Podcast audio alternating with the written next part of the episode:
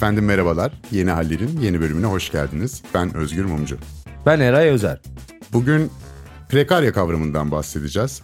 Yeni güvencesiz, geleceksiz bir sınıf mı doğuyor diye bir tartışma var şu sıralar. Bizim de dikkatimizi çekti. Son 6-7 senenin belki 10 senenin tartışma konusu ama giderek daha çok karşımıza çıktığını görüyoruz. Eray Bey size şunu sorarak başlayayım. Proletaryadan bildiğimiz işçi sınıfından bu prekaryanın ne farkı var? Neden böyle yeni bir kavram var? Nedir bu prekarya? evet. Konuyu siz anlatıverin demiş gibi bir şey oldunuz Özgür Bey. ya bunu anlatınca geriye çok fazla bir şey kalmıyor zira. E işte tamam işte işin kabasını alırsın diye düşündüm. şey aslında bir, bir not düşerek ben de gireyim oraya. Büyük istifayı yapmıştık ve orada konuştuğumuz kavramlar vardı. Aslında bir tür devamı gibi bir şey bu. Yani tek başına prekarya konuşuyoruz ama yani aslında sosyolojinin özellikle çalışma sosyolojisi diyelim hadi ona ve sınıf sosyolojisi diyelim. Gündemindeki kavramlar, toplumu anlama, çalışma hayatını, kapitalizmin bugünkü geldiği noktayı anlama amacıyla yaklaşık olarak son 30 yılda falan çok konuşulmaya başlanan yani 90'lardan beri esas mesele aslında şu hiçbir güvencesi olmayan ama güvencesi olmayan derken yaptığı iş itibariyle sadece hayatta o işin çevresinde ve etrafında güvencesizlik değil. Aynı zamanda işin sonrasında yani kariyer anlamında, devlet tarafından algılanışı, vatandaşlık hakları anlamında vesaire hiçbir güvencesi olmayan veya güvencelerde eksiklik yaşayan diyelim. İlla ki böyle sıfıra vurması gerekmiyor. Yani illa tanınmayan haymatlos bir birey olmana gerek yok ama yani vatandaşlık haklarından eşit şekilde yararlanamamak, özgür haklardan, kariyer fırsatlarını ileriye dönük değerlendirememek ve aynı zamanda da işte iş güvencesinden hem işte kalma hem iş değiştirme hem de işe bağlı güvenceler anlamında güvencesizler topluluğu diye tarif edebileceğimiz bir grup.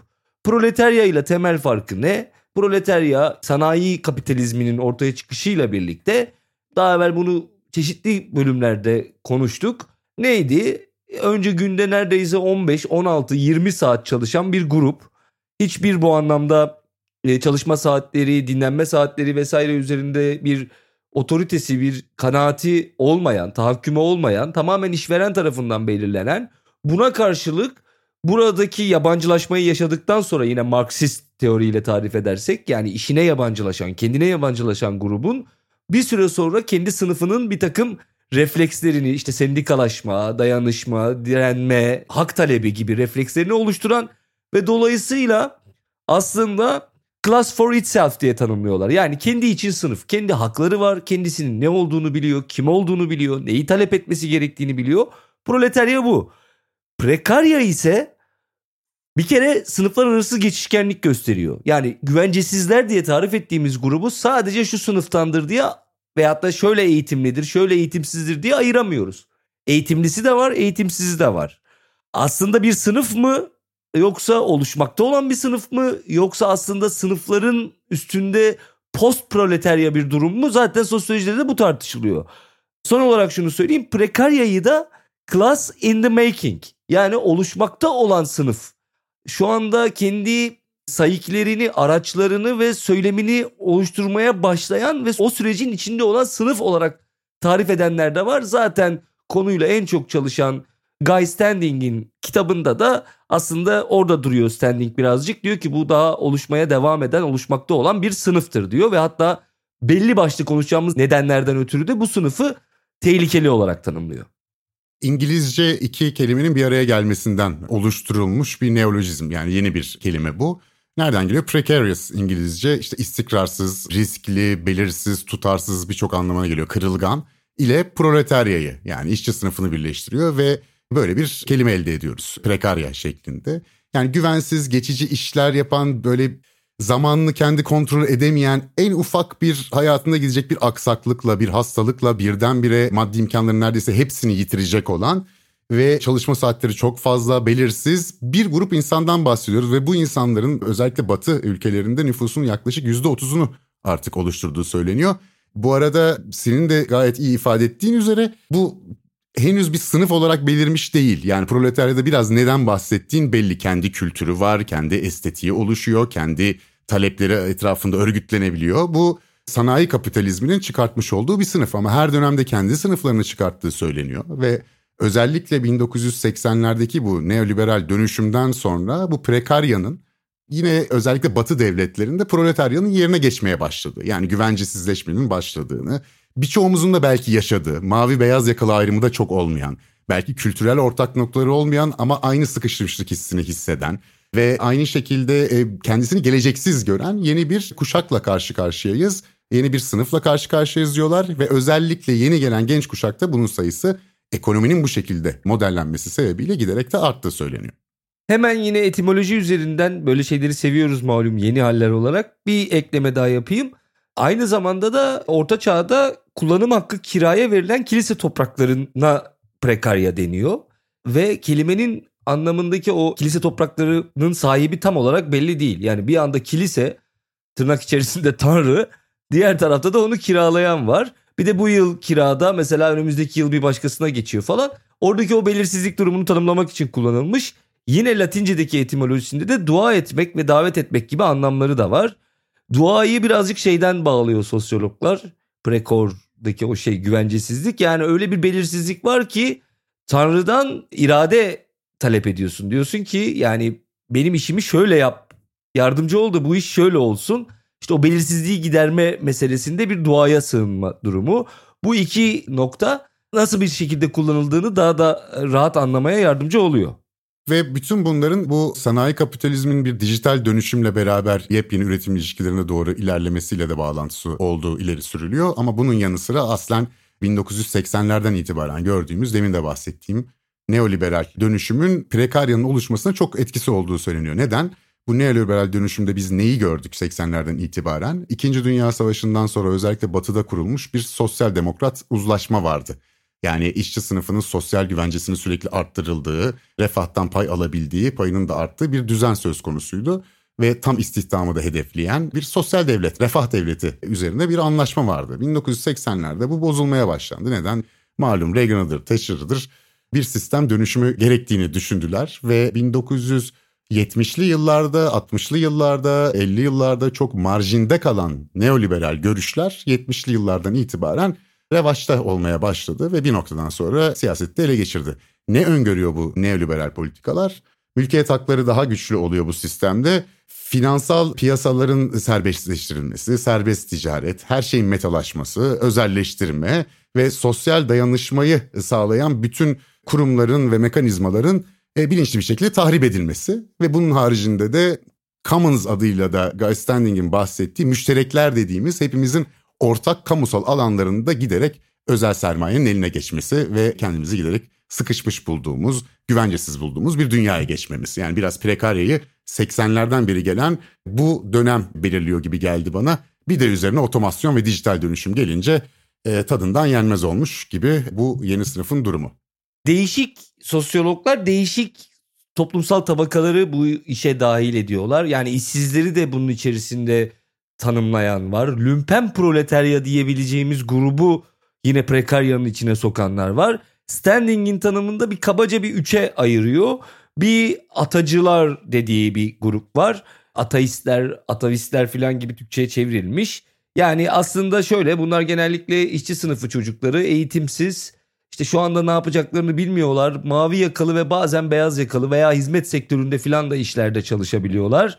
Bunlar böyle birazcık daha alt tabakayı temsil ediyor. Göçmenler var yine benzer bir kategori. Adı üstünde zaten bunlar göçmen dolayısıyla bir takım e, güvencelerden zaten yoksunlar ki bunların içerisinde o vatandaşlık haklarından yoksun olma tabii çok daha fazla görülüyor.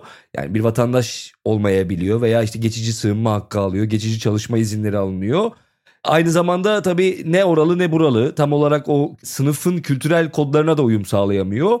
Bir de ilericiler diye tarif edilen bir grup var. Bunlar biraz öfkeli, eğitimli ve işsiz grup.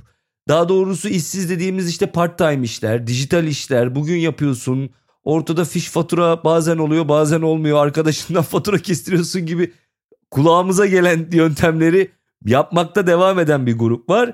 Tam olarak işte dediğim gibi yani kendini tam tanımlayamamış ama farkı eğitimli olması zaten prekarya bu standing'in tanımlamasıydı. Prekarya'da bir de Alex Foti Foti'nin bir tanımlaması var. O zaten ikiye bölmüş. Alex Foti de yanılmıyorsam Hollandalı olması lazım bir sosyolog.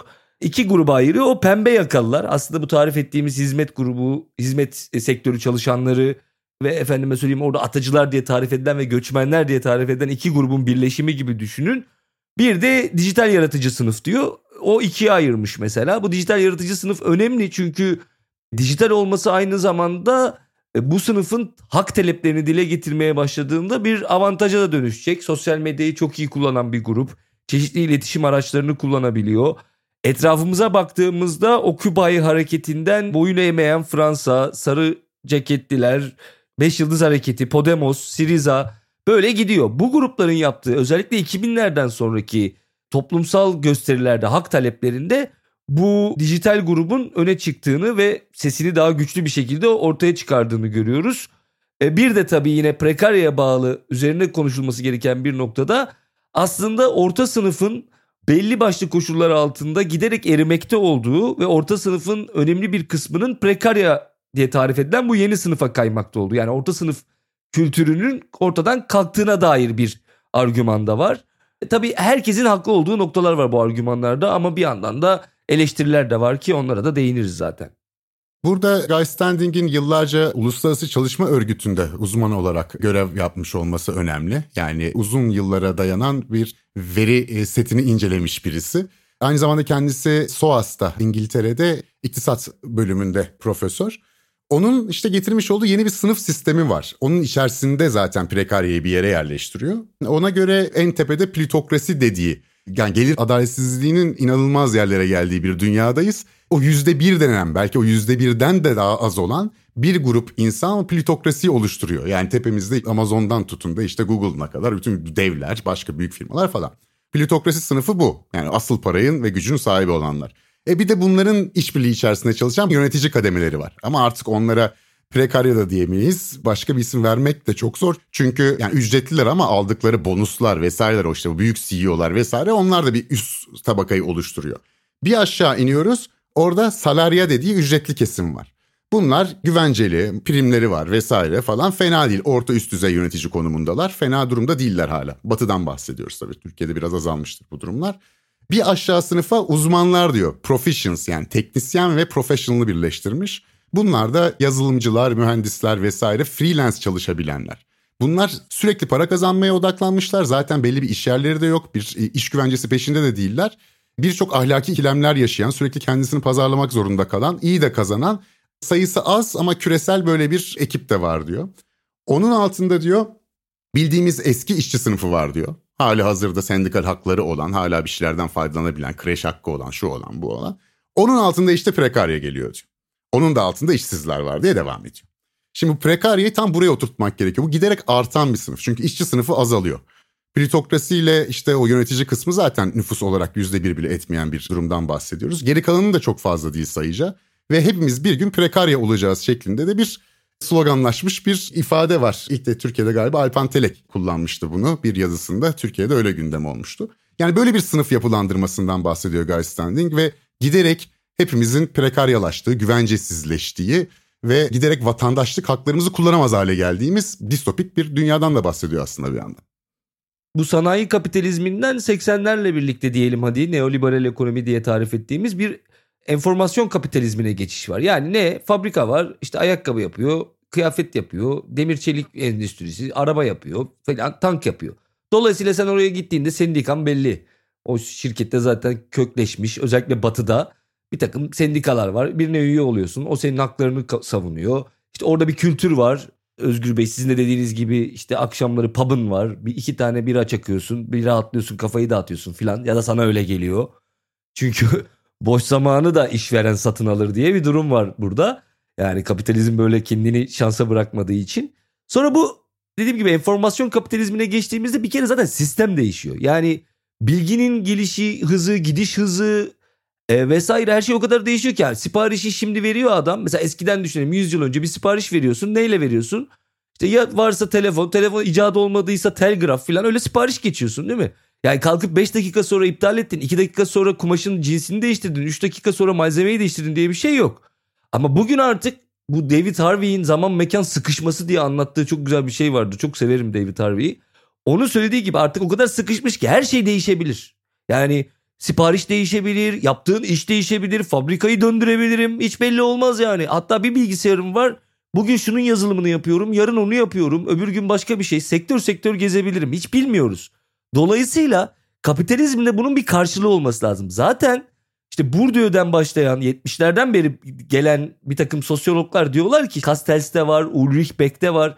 Bu diyorlar artık başka bir toplum. Yani o bildiğiniz sanayi devrimi 45-70 arası haklarını almış ve işte gayet de o anlamda eskiye kıyasla çok daha rahat bir konumda olan işçi sınıfı diye bir şey yok. Tamamen bir belirsizlik üzerine kurulu bir para akışı var. Para gelecek mi? Geldi mi? Onun hızı değişiyor. Hızlı bir transferler oluyor vesaire. Dolayısıyla buradaki bu hız bir esneklik gerektiriyor. Yani sen işçiyi çalıştıracaksın ama çalıştırmaya da bilirsin. İhtiyacın olmayabilir. Dolayısıyla o iş için o parayı verip o yatırımı yapmak senin için artık karlı hale gelmiyor. Diyor ki ben istediğim zaman işçiyi bulabileyim, istediğim zaman da gönderebileyim. Dolayısıyla bu sistemin kendi haline geliyor. Şimdi sosyologlar da burada şunu soruyorlar. E o zaman işçi sınıfı diye bir şeyden söz edebilir miyiz? Bugün var, yarın yok, sendikası yok, maaşı belli değil, sözleşmeli, 6 ay sonra çıkıyor gidiyor filan.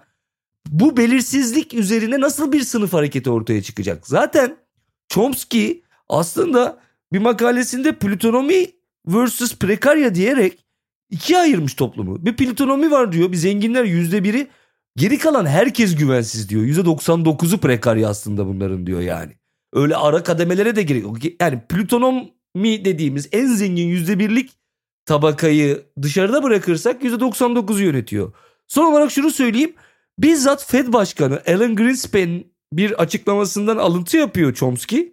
Diyor ki ya bu bir itiraf aslında ağızdan kaçmış herhalde. Ekonomideki başarının bugünkü sırrı diyor büyüyen iş güvensizliğindedir diyor. Yani başka türlü bu ekonomi sürdürülemez. Hem istihdam edeceğim ama etmeyeceğim de. Bütün haklarını verirsem ben bu kar zarar ilişkisini dengeleyemem diyor piyasa. Buna karşılık işçiler de işte daha doğrusu yeni gelişen bir sınıfta kendi reflekslerini bu gördüğümüz Occupy ile başlayan hareketlerle vermeye başlıyor. Tabii tabii yani bu bir aslında bu prekarya dediğimiz neredeyse hepimizin bir tuzağa düşürülmesi eğer o yüzde bir içerisinde değilseniz. Çünkü o yüzde on içerisindeyseniz Türkiye'de Türkiye'nin toplam servetinin işte yaklaşık yüzde seksenini kontrol edenler arasındasınız demek. Ama eğer yüzde birdeyseniz toplam servetin yüzde yetmiş ikisine sahip olan insanlar arasındasınız demek. Bu dünyada biz Türkiye gelir adaletsizliğinde bu eşitsizlikte gerçekten zirveye oynayan ülkelerden biri. Ama baktığımız zaman 1980'lerden itibaren bütün ülkelerde bu eşitsizliğin çok dramatik bir şekilde arttığını görebiliyoruz. Şu var, İkinci Dünya Savaşı'ndan sonra 1980'lere kadar bu eşitsizliğin sürekli olarak azaldığını görüyoruz. Sendikalaşma oranı artıyor, eşitsizlik azalıyor. Yani işler yolunda gibi gitmiş bir süre. Ondan sonra bakıyoruz tablolara eşitsizlik sürekli artıyor. İnsanların borçluluğu da sürekli artıyor. Yani bu kurulan rejimde borç çok önemli bir unsur. Çünkü e, eskiden bir kişi çalışıyordu değil mi ailede? Bütün aileye bakıyordu. Batı'dan bahsediyoruz. 1950'ler 60'lar. İşte tam istihdam en azından erkek tam istihdamının peşindeydiler. O dönemin birçok sosyal ahlaki kodu artık henüz kadınların emeğe o kadar katılımdan yana değildi. Ama bu da hızlı kırıldı. E sonra ne oldu? İşte geldik 80'lere kadın ve erkek çalışıyor ama artık yetmemeye başladı para. Yani yana da tasarruf da edemiyorsun. E ne oldu? Kadın ve erkek çalıştı. Tipik bir çekirdek aileden bahsediyoruz. Bir de üzerine borç almaya başladılar. Kredi kartı borç. Ve kredi kartı kullanımı da yani bütün dünyada kredi kartı kullanımında bu borçlanma da işte 80'lerden sonra giderek artıyor. Yani Türkiye'de hatırlarsın değil mi? Eray yani ilk senin ne zaman kredi kartın oldu? Yani bugün hayatın ayrılmaz parçası ama sen ne, zaman kredi kartı sahibi oldun? Şeyde vardı da çok böyle bugünün parasıyla herhalde limitim bin lira mıydı neydi? Herhalde.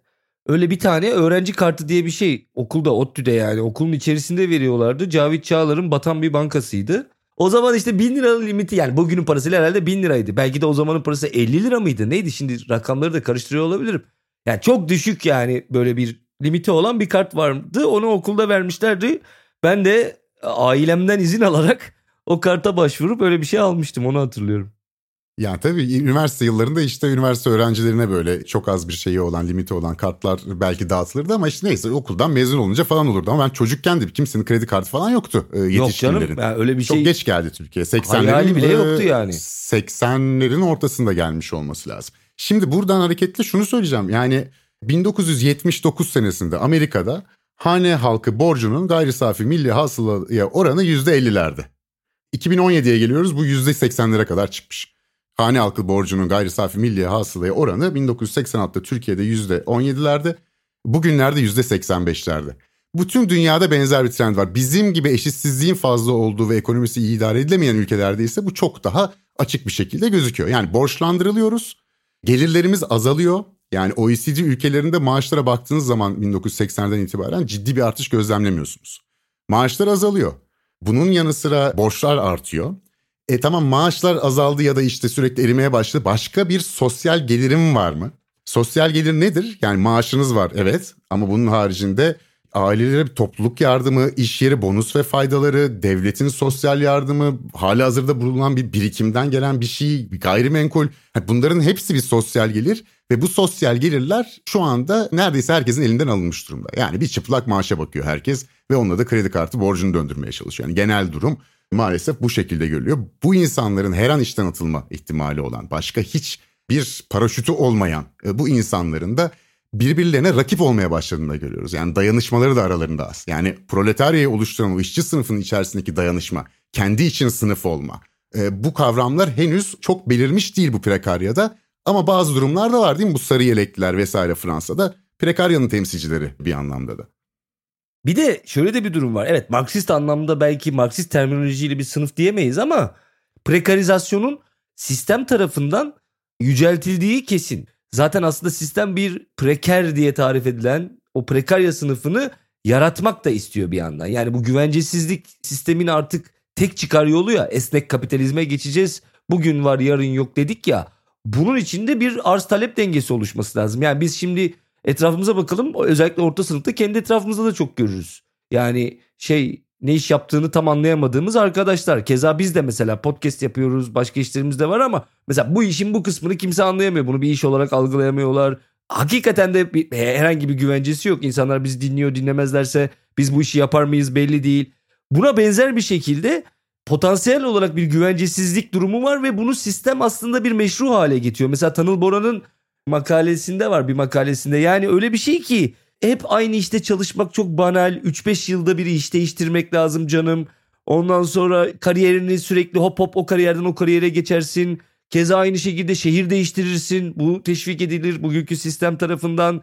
Araba değiştir, telefon değiştir. Aynı zamanda mesela yine esnek kapitalizmde normalde kapitalizmde nasıldı sanayi kapitalizmi içerisinde? Bugün işin var. Ertesi gün tatil biliyorsun ki işte tatilde şu saatler arasında şu işleri yapacaksın. Akşam dinleneceksin filan. E şimdi artık boş zamanında tahakküm altına alındığını görüyoruz. Niye? WhatsApp'tan bir mesaj geliyor, mail geliyor işle ilgili hadi cevaplama. Dolayısıyla aslında bugün Richard Sennett var. Belirsizlik diyor güçlü kapitalizmin gündelik işleyişine sinmiştir diye bir ifadesi var. Yani gece yatarken bile o zamanımız yani gece yatarkenki zamanımız bile kısmi olarak işveren tarafından sahiplenilmiş durumda. Ve bunun da bir cool bir yanı var. Yani böyle havalı yani 20 yıl bir yerde çalıştım emekli oldum. Hiç şey havalı değil çok sıkıcı yani işte böyle hayat olur mu? Halbuki bugün anksiyeteden depresyondan söz ediyoruz sürekli. Bu belirsizlik insanı çok anksiyeteye sürükleyen bir durum. Yani yarın ne yapacağım da hayatımı kazanacağım? Kiramı nasıl ödeyeceğim? Hangi parayla yaşayacağım? Çok çok sıkıntılı birey açısından çok sıkıntılı bir durum. Evet Ama... prekarya, prekarya açısından zaten şu da söyleniyor değil mi? Yani zaman üzerinden kontrolü olmayan insanlar.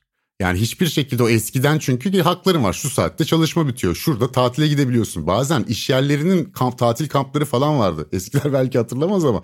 Yani kreş hizmetleri işte şey yardımı ne derler adına aileye çeşitli yardımlar vesaire bunların hepsi bitmiş. Bir de gecenin bir yarısı senin patronun sana e-mail atıyor ona cevap vermek zorunda kalıyorsun falan filan. Ama buna karşı bir hareket var. Mesela Portekiz'de saat 5'ten sonra işverenin çalışanlarına işle ilgili mesaj atması engellenmiş mesela bir yasal düzenleme var bildiğim kadarıyla. Ama bu tabii kaç ülkede var. Ve hangimiz mesai bittiği zaman işin tamamen bitmiş şekilde hayatına devam edebiliyor. Yani iş hiçbir zaman bizi bırakmıyor. Ve şunu da söyler yani verimliliğin arttığı da bir dönemdeyiz çalışma bakımından. Hem teknoloji sebebiyle hem başka bir sürü sebeple. E verimlilik arttıkça maaşın artmadığı bir döneme girdik. Yani insanların hayatta kalmak haricinde tırnak içerisinde daha gururlu, onurlu bir hayat yaşayabilmeleri için önüne de bir çıkış yolu yok. Zaten vatandaşlık haklarının azaltılması da öyle oluyor. Yani gidip de şu şu şu insanlar siz prekaryasınız size bu haklarınızı vermiyorum demiyorlar. Yiyorsa kullan hakkını. Yani seyahat özgürlüğünü kullan bakalım. Otobüs bileti kaç para olmuş? Eğitim hakkını kullan bakalım. Yani kamusal eğitimin çöktüğü bir yerde özel eğitime de paran yetmiyorsa eğitim hakkını gerçekten kullanmış oluyor musun? Buna benzer birçok medeni ve siyasi hakkın, sosyo-kültürel hakkında bireylerin elinden yavaş yavaş alındığını görüyoruz. Oysa proletaryada tam tersi olmuştu. Hakları yoktu. Geldiler ve hakları elde ettiler. Şimdi ise o hakların hepsi teker teker elimizden gitmeye başladı ve e, orta sınıfın çöktüğü, işçi sınıfının ortadan kayboldu. Böyle prekarya adı verilen yeni bir durumla karşı karşıyayız deniyor. Ama buna karşı eleştiriler de yok mu Eray? Yani ya kardeşim güvencesiz proletarya bu ya da lümpen proletarya. Bildiğimiz Marksist sistem içinde bunun yeri var. Kendinize göre böyle Weberian şeyler uydurmayın diyenler de var bildiğim kadarıyla.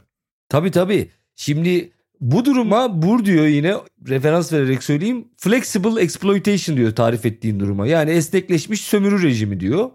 Aslında durum bu. Yani maalesef yani buna prekarya diyelim, işte lümpen proletarya diyelim, tam tersi orta sınıfın yok olması diyelim ki en kritik nokta bence. Yani şu açıdan o beyaz yakanın artık emeğinin vasıfsızlaşması, eğitiminin vasıfsızlaşması, hiçbir anlam ifade etmemesi, işte üniversite mezunu işsizler, üniversite mezunu ama bambaşka alanlarda hizmet sektöründe hizmet vermeye devam edenler filan gibi durumlar aslında tam kritik noktayı tanımlıyor. Fakat fakat tam senin dediğin yere geliyoruz. Bir, bu prekarya tanımı kimin için yapılmış? Bir takım eleştiriler var. Hangi coğrafya için yapılmış? Mesela güvensizlikle anladığımız şey neresi için geçerli? Yani eğer biz kuzeye, Avrupa'ya ve Avrupa'nın da kuzeyine baktığımızda evet bunu görebiliyoruz ama Güney diye tarif edebileceğimiz, üçüncü dünya diye tarif edebileceğimiz, gelişmekte olan ülkeler diye tarif edebileceğimiz rejimde zaten güvencesiz de her şey diyenler var. Yani hep böyle ola geldi diyenler var bir kere. Güvencesizlik sonradan hayatımıza girmiş bir şey değil. Siz onu Batı demokrasilerinde işçilere o hakları verdiniz. Biz doğuda zaten böyle bir şey yaşamıyoruz kardeşim. Siz yani siz yeni uyandınız duruma. Biz zaten bu durumun içindeydik. Biz zaten prekerdik. Sizin haberiniz yoktu diyenler var. Bir de hoşuma giden eleştirilerden bir tanesi yani zorlayan eleştirilerden bir tanesi o anlamda hoşuma gidiyor. Loic Vakua'nın bir açık şeyi var, ifadesi var. O diyor ki prekarya ölü doğmuş bir sınıftır. Önemli bir eleştiri. Çünkü diyor amacı diyor zaten güvenceli iştir diyor. Prekarya diyor ancak kendisini hemen yok ederek var olabilir. Böyle bir açmaz var. Yani ulaşmaya çalıştığın şey aslında proletarya. Hani oraya doğru gitmek istiyorsun. Ama proletarya olduğunda da artık zaten o sınıf kendini yok etmiş oluyor. Yani evet kendi kendini yok etmesi gereken bir sınıf oldu orta. Yani proletaryanın bir burjuvaziyi yok etmesi gerekiyordu. Burada ise prekaryanın kendi kendini yok etmesi gerekiyor. Ama kendi kendini yok etmesi için de önce kendisinin farkına varıp kendi içerisinde örgütlenip siyasi kazanımlar elde etmesi gerekiyor. Yani bu hakikaten zor bir denklem ama olmayacak bir denklem de değil. Sonuçta prekaryanın içerisinde de birçok unsurun eylemlere giriştiklerini vesaireyi görüyoruz. Fakat burada şöyle bir tehlikeden de bahsediliyor. Sen demin bahsetmiştin. Guy üçe ayırıyor demiştim prekaryayı kendi içerisinde. Birincisi daha az eğitimli olan eski işçi sınıfından gelen ve bir anlamda sınıf düşmüş olanlar. Ya hali hazırda özellikle batıda bu çok oluyor tabii. Hali hazırda bir Chicago'da bir otomotiv firmasında çalışıyorsunuz. Otomotiv firması emeğin esnekleşmesi ve dijitalleşme, otomasyonla beraber Çin'e taşıdı fabrikaya kaldınız öyle. Birdenbire güvencesiz işlerde çalışmak zorunda kaldınız ya da aynı sınıftan gelen birinin çocuğu. Bu tip insanlarda yani bu kategoride ecdatçı dedikleri illa herkes böyle olmak zorunda değil bu profilde ama çoğunlukla gözlemlenen atavist deniyor. Ecdatçı eski güzel günlere özlem. Bu çok rahatlıkla popülistler ve bu e, aşırı sağ tarafından kullanılabiliyor. Eskiden güzeldi, vatanımız iyidir, başımıza gelen her şey yabancılar yüzünden geldi falan. Bakıyoruz o yabancılar kim? Senin de bahsettiğin o göçmenler. Onlar da prekaryanın bir parçası. Onlar zaten geçmişi anmayı bırak var oldukları zamanı bile kaybetmiş durumdalar. En şey durum o. En zor durumda olanlar onlar genelde zaten başlarının önlerine yiyorlar deniyor. Ama patladıkları zaman da fazlaca, büyükçe patlayabiliyorlar çok bastırıldığı için. Üçüncüsü ise eğitim alıp eğitimine uygun iş bulamayan yeni üniversite mezunu ama sosyal ve kültürel konularda ilerici fikirlere sahip olan bir kesim. Şimdi bu üç kesimin ortak noktalarda anlaşmaları gerekiyor. Bunlar iktisadi olanlarda acaba anlaşabilirler mi? Bir program bu üç sınıfı bir araya getirebilir mi? Yani bu yeni sınıfın içerisindeki üç bölümü. Ve burada da şey tartışmasına geliyoruz. Yani 80'lerden sonra postmodernizmle beraber işte kimlik tartışması ön plana çıktı değil mi? Sen laiksin, sen İslamcısın, sen Kürtsün gibi bir şey. Dünyada da aynı şekilde benzer. Onun üzerinde gidiyoruz. Sınıf ortadan kalktı, yerine kimlik geldi diye. E burada sınıfla kimliğin birleşebileceği bir nokta da var ama. Yani göçmensin, kadınsın, siyahsın ve preker işçisin. Şimdi kadın olduğun için hayatta karşılaştığın birçok sorun var. Göçmen olduğun için var, siyah olduğun için var ve preker olduğun için de var ama. Ya bütün bunları prekarya e, çatısı altında toplayıp kimlik politikalarıyla sınıf politikalarını bağdaştırmak da mümkün diyenler de var. Ve evet bir de önemli altını çizmemiz gereken şey tabii bu kavramları prekaryayı falan konuşurken proletarya gibi yani sanki böyle bir sol terminoloji içerisinde konuşuyoruz ama yine Guy Standing'in kitabında da bunu tehlikeli sınıf olarak tarif etmesinin bir sebebi var. Tehlikeli olması sadece bakın burada bir grup büyüyor ve bu grup aynı zamanda gelip patlayacak toplumsal olarak ve bu düzeni, sistemi bloke edecek veya da sistemi ortadan kaldıracak tehlikesi değil. Tam tersi bu sağ popülizmin kucağına düşmesi açısından da tehlikeli. Yani bunun gittiği yer aynı zamanda sağ popülizm söylediğimiz e, neofaşist yaklaşımlar filan konuştuğumuz bu şeyler vardı. Post-truth konuşurken bunlara değindik. Efendime söyleyeyim e, yeni solu konuşurken değindik. Yani bu halk kitlelerini bu prekarya güvensizlik içerisinde endişe duyan kitleri manipüle etmekte bir anlamda kolaylaşıyor. Ve dolayısıyla bu sağ popülist, muhafazakar, ekstrem muhafazakar diyelim ona veyahut da işte neofaşist gruplar tarafından da sömürülmeleri ihtimali de artıyor. Zaten tehlike diye tarif ettiği Guy Standing'in yarın öbür gün bunlar haklarını arar ve sistemi çökertir değil. Bu grup kendi sınıf refleksini bu anlamda senin tarif ettiğin anlamda oluşturup oluşturamayacağı belli olmadığı için her yere çekilebilir. Dolayısıyla da elinizde bu anlamda patlayan bir silah olabilir diyor aslında. Ve burada da hem sınıf içi bir dayanışma da söz konusu olmadığından ne oluyor o zaman? Kendi aralarında da örgütlenmesi zorlaşıyor. Bir de kendi içerisindeki alt bölümlere karşı da öfke duyabiliyor. Yani yanlış bir bilinç denilen hadise burada kaynaklanıyor. Yani yukarıdaki o plutokrasi ve elitlerin kurmuş olduğu sistem sonucunda sürekli borca batan ve sürekli sosyal güvencesi azalan kişilerin gidip de göçmenlere karşı tavır almaları zaten bu en yukarıdaki plutokrasinin çok hoşuna giden de bir durum. Maalesef bireylerin çok atomize olduğu, yalnız bırakıldığı bir dönemden geçiyoruz. Yani bireyselleşmenin de çok ön planda olduğu. E ama insan yalnız yaşayabilen bir varlık değil. E, sosyal dayanışma kasları ortadan kalkmış durumda. 80'lerden beri tahrip edile edile. Normalin bu prekarya durumunun olduğunun alışılması. Senin söylediğin gibi çok çalışmanın, fazla mesaiye kalmanın sanki gurur duyulacak bir hadiseymiş gibi anlatılması. Çok iş değiştirmenin falan. Böyle bir dünyanın içindeyiz. Buna karşı çözüm önerileri de var ama. Yani bu kavramı daha çok popülerize eden Guy Standing mesela bu temel askeri gelir meselesine yani vatandaşlık geliri meselesine önem veriyor. Bir de bunun yanı sıra bu müşterekler denen kamusal alanların özel mülkiyete geçmesi meselesinde de bir takım önerileri var. Yani bu müşterek mekanların, sahillerin, ormanların vesairelerin kamu tarafından işletilmesi ve o fonunda o müştereklere dahil olanlar tarafından kullanılması gibi bir takım hayal gücünü kullanmamız gereken yöntemler öneriyor. Ama ne kadar tutturulabilir bu yöntemler ve arkasında nasıl bir siyasi irade olur e, o konuda benim pek bir fikrim yok. Pratikte de zaten Gezi'de, Siriza gibi efendime söyleyeyim Podemos'ta, Sarı Ceketlilerde, Gezi'de gördüğümüz bir şey var. O da bu tarif edilen dijitale yakın, bugün yarın iş değiştirebilen ama aynı zamanda da bir şekilde hayatını kazanan, eğitimli ama kendini güvencede hissetmeyen grupların isyanını görüyoruz. Dolayısıyla bunun aslında toplumsal bir karşılığı olduğunu görebiliyoruz. Sisteme bir tehdit olabileceğini de görüyoruz. Yani sisteme büyük darbeyi belki sayıca bu arada böyle bir eleştiri de var. Yani şey de diyenler var. Küresel emeği sadece güvencesizlik üzerinden tanımlayamayız diyenler de var. Dolayısıyla yani emek küresel emek dediğimiz şey o kadar büyük ki sadece bu gruplarla tanımlayamayız diyenler de var. Fakat önemli olan altı çizilmesi gereken bu prekaryanın etkili bir grup olduğu ve dolayısıyla toplumsal hareketlerde de kendini gösterdiği, dayattığını görebiliyoruz.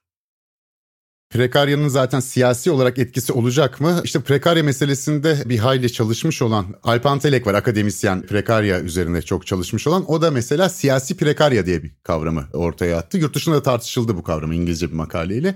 Sarı yelekliler gibi bir takım oluşumların bu arada sarı yelekler içinde de çok aşırı sağcı, popülist vesaire bir takım unsurlar var zaten. Sol hareketle bir uyum sağlayamadı büyük oranda. Ancak bu tip hareketlerin prekaryanın durumlarına yönelik talepleriyle ortaklaşılabileceği de düşünülüyor.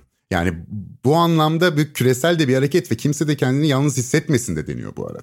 Ya Guy Standing'in de mesela böyle bir ifadesi var. Türkiye'de yapılan bir programa katılmıştı ve şey dediğini e, izledim ben. Yani Türkiye'deki bir gence söyleyebileceğim yalnız olmadı. Dünyadaki gençler de tabii Türkiye'nin ekonomik durumu vesaire bir çok daha ağır yaşıyorlar ama orada da benzer şeyler yaşıyor insanlar. Yani ortak bir tecrübe yaşandığı anlaşılabilirse ortak hareket etme imkanları da bulunabilir belki. Buradan artık yavaş yavaş kapatalım istersen Özgür. Ben sadece şunu altını çizmek istiyorum. Yani sonuçta evet sınıf mıdır değil midir? Tabii sosyoloji bunu tartışıyor ve tartışacak. Bu da normal ve olması gereken zaten.